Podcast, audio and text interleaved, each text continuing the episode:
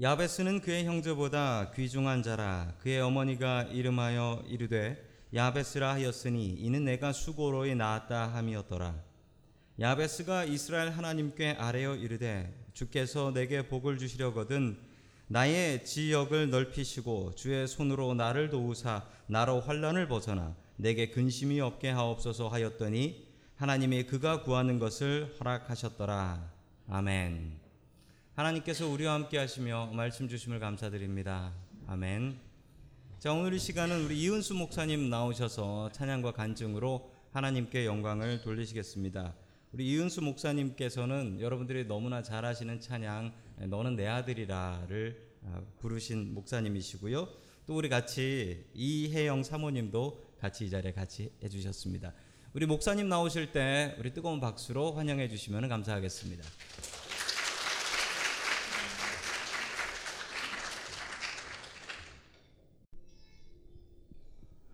안녕하세요. 네. 우리 먼저 찬양 같이 했지만 제가 인사를 안 한 것 같아요. 네. 우리의 만남은 우연이 아니야. 세상 사람들은 그렇게 얘기를 합니다.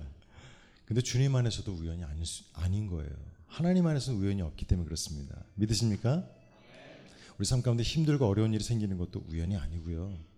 기쁘고 즐겁고 감사한 일이 생기는 것도 우연이 아니고 다 하나님 뜻이 있더라고요.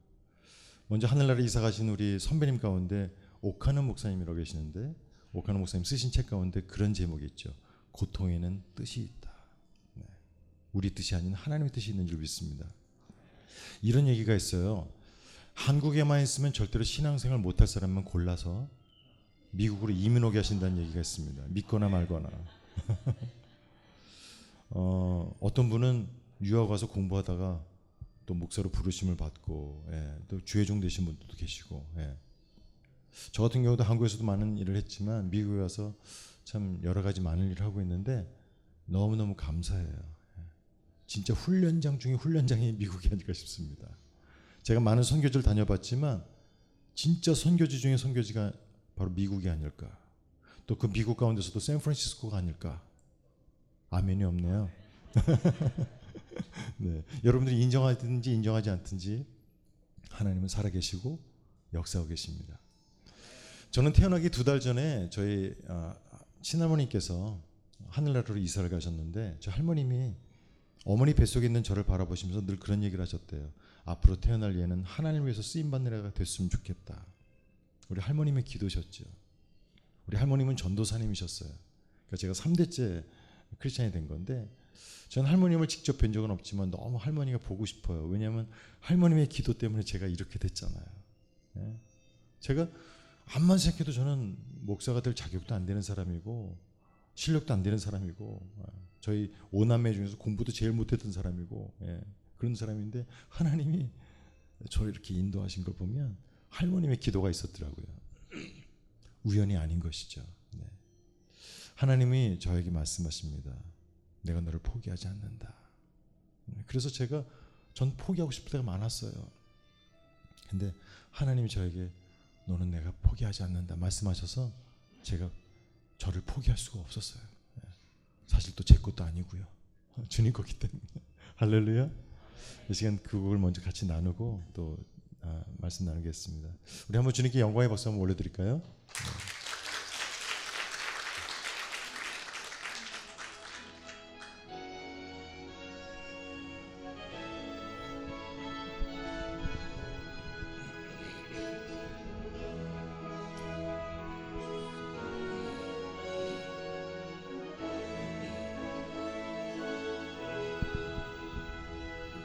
포기하지 않으리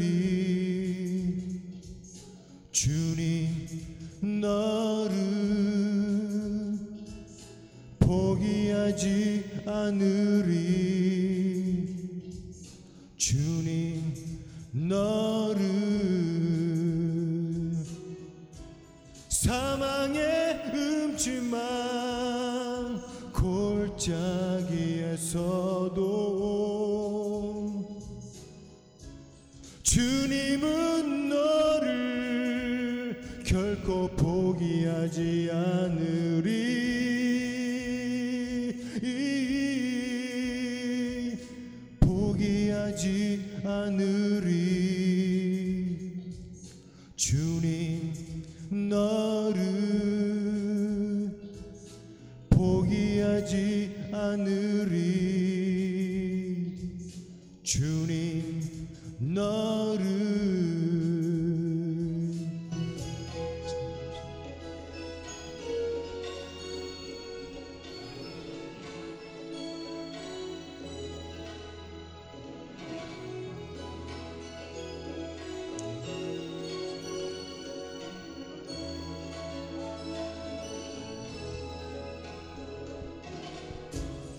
사망의 음침한 골짜기에서도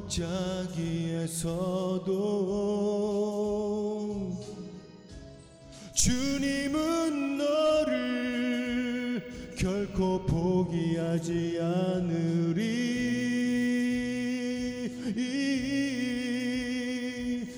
포기하지 않으리. 주님 너를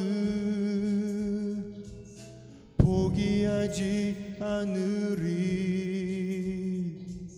주님 너를.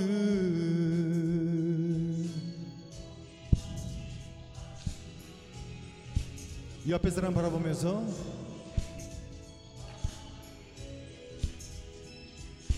포기하지.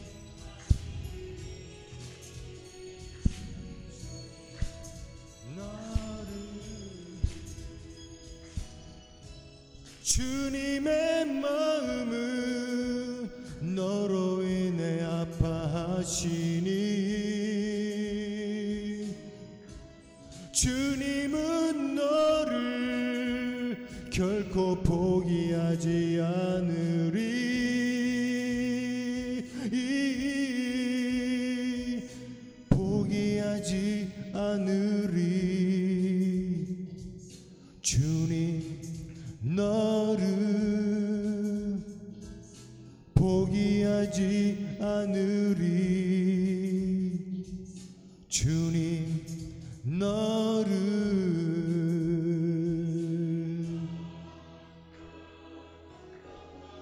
내게 강 같은 평화, 내게 강 같은 평화 넘치네. 내게 강 같은 평화. 내게 포기하지 않으리. 주님 너를 포기하지 않으리. 주님 너를 포기하지 않으리. 주님 너를 포기하지 않으리. 주님 너를.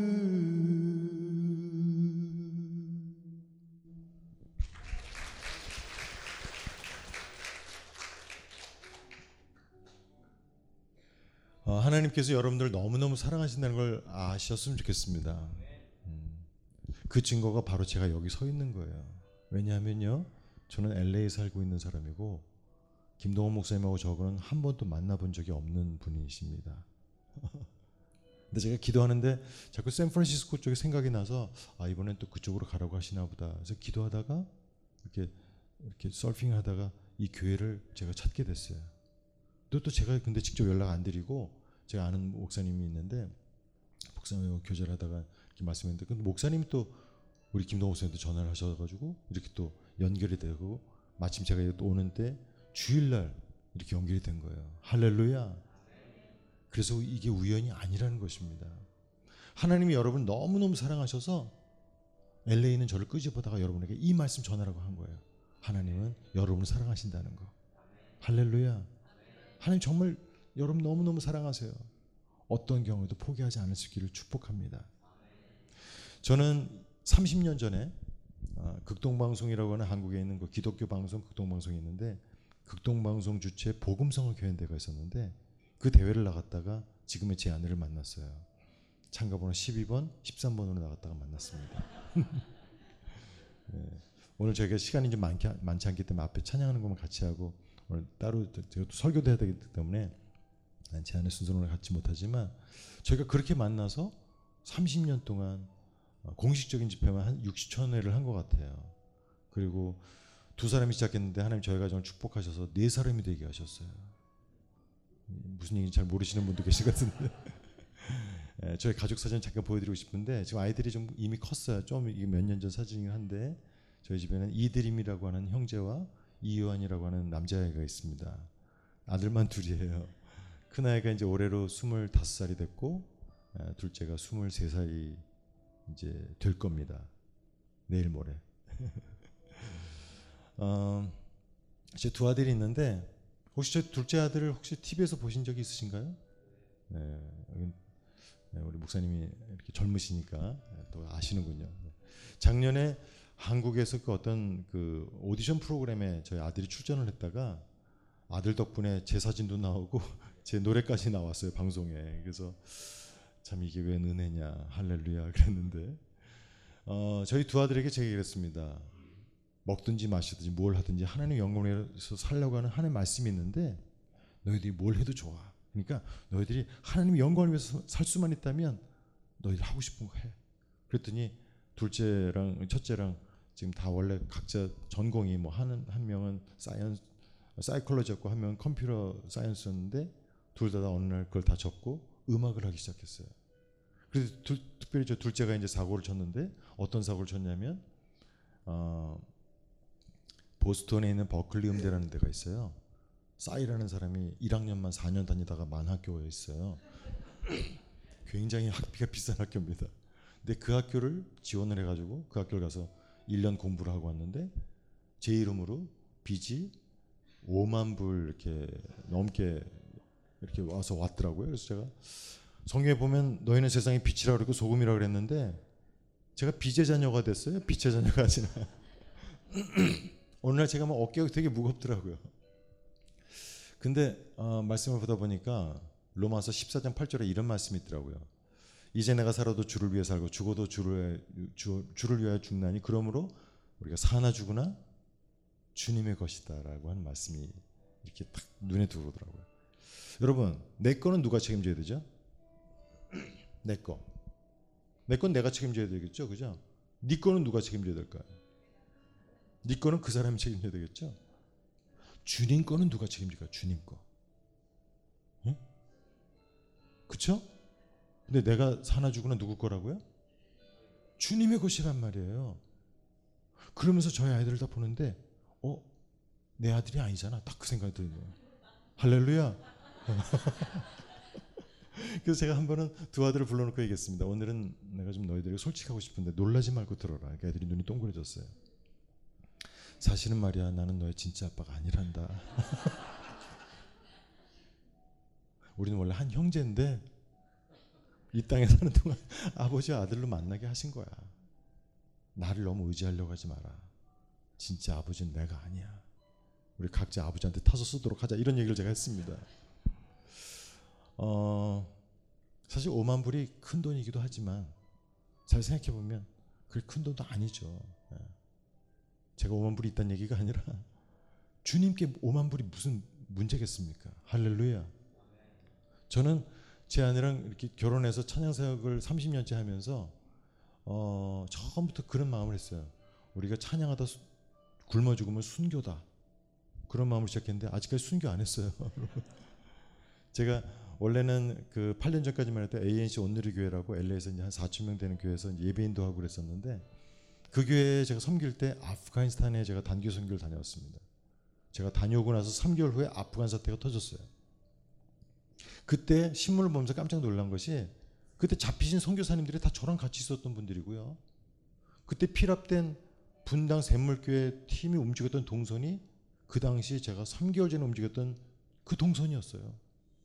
여러분, 어떤 생각이 들었는지 아십니까? 솔직하게 제가 두 가지 생각이 들었는데 첫 번째, 큰일 날 뻔했구나. 한 가지 생각을 했고요. 두 번째, 멋있게 갈 수 있었는데 라는 생각을 했어요.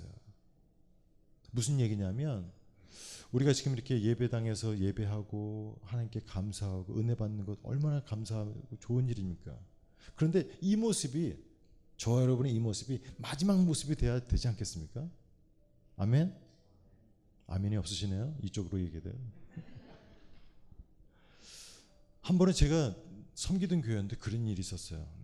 아주 은혜스러운 예배를 잘 마치고 이제 성도들이 바깥으로 나갔는데 주차장에서 차를 빼다가 장로님 한 분하고 안수집사님 한 분하고 차가 부닥친 거예요. 싸움이 일어났습니다.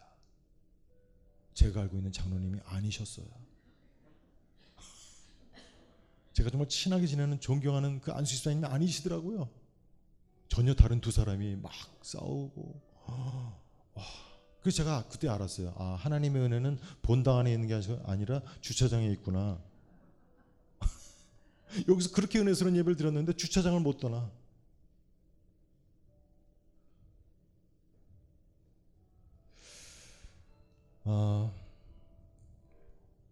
제가 두 아들에게 그 얘기를 하면서 얘기를 했습니다.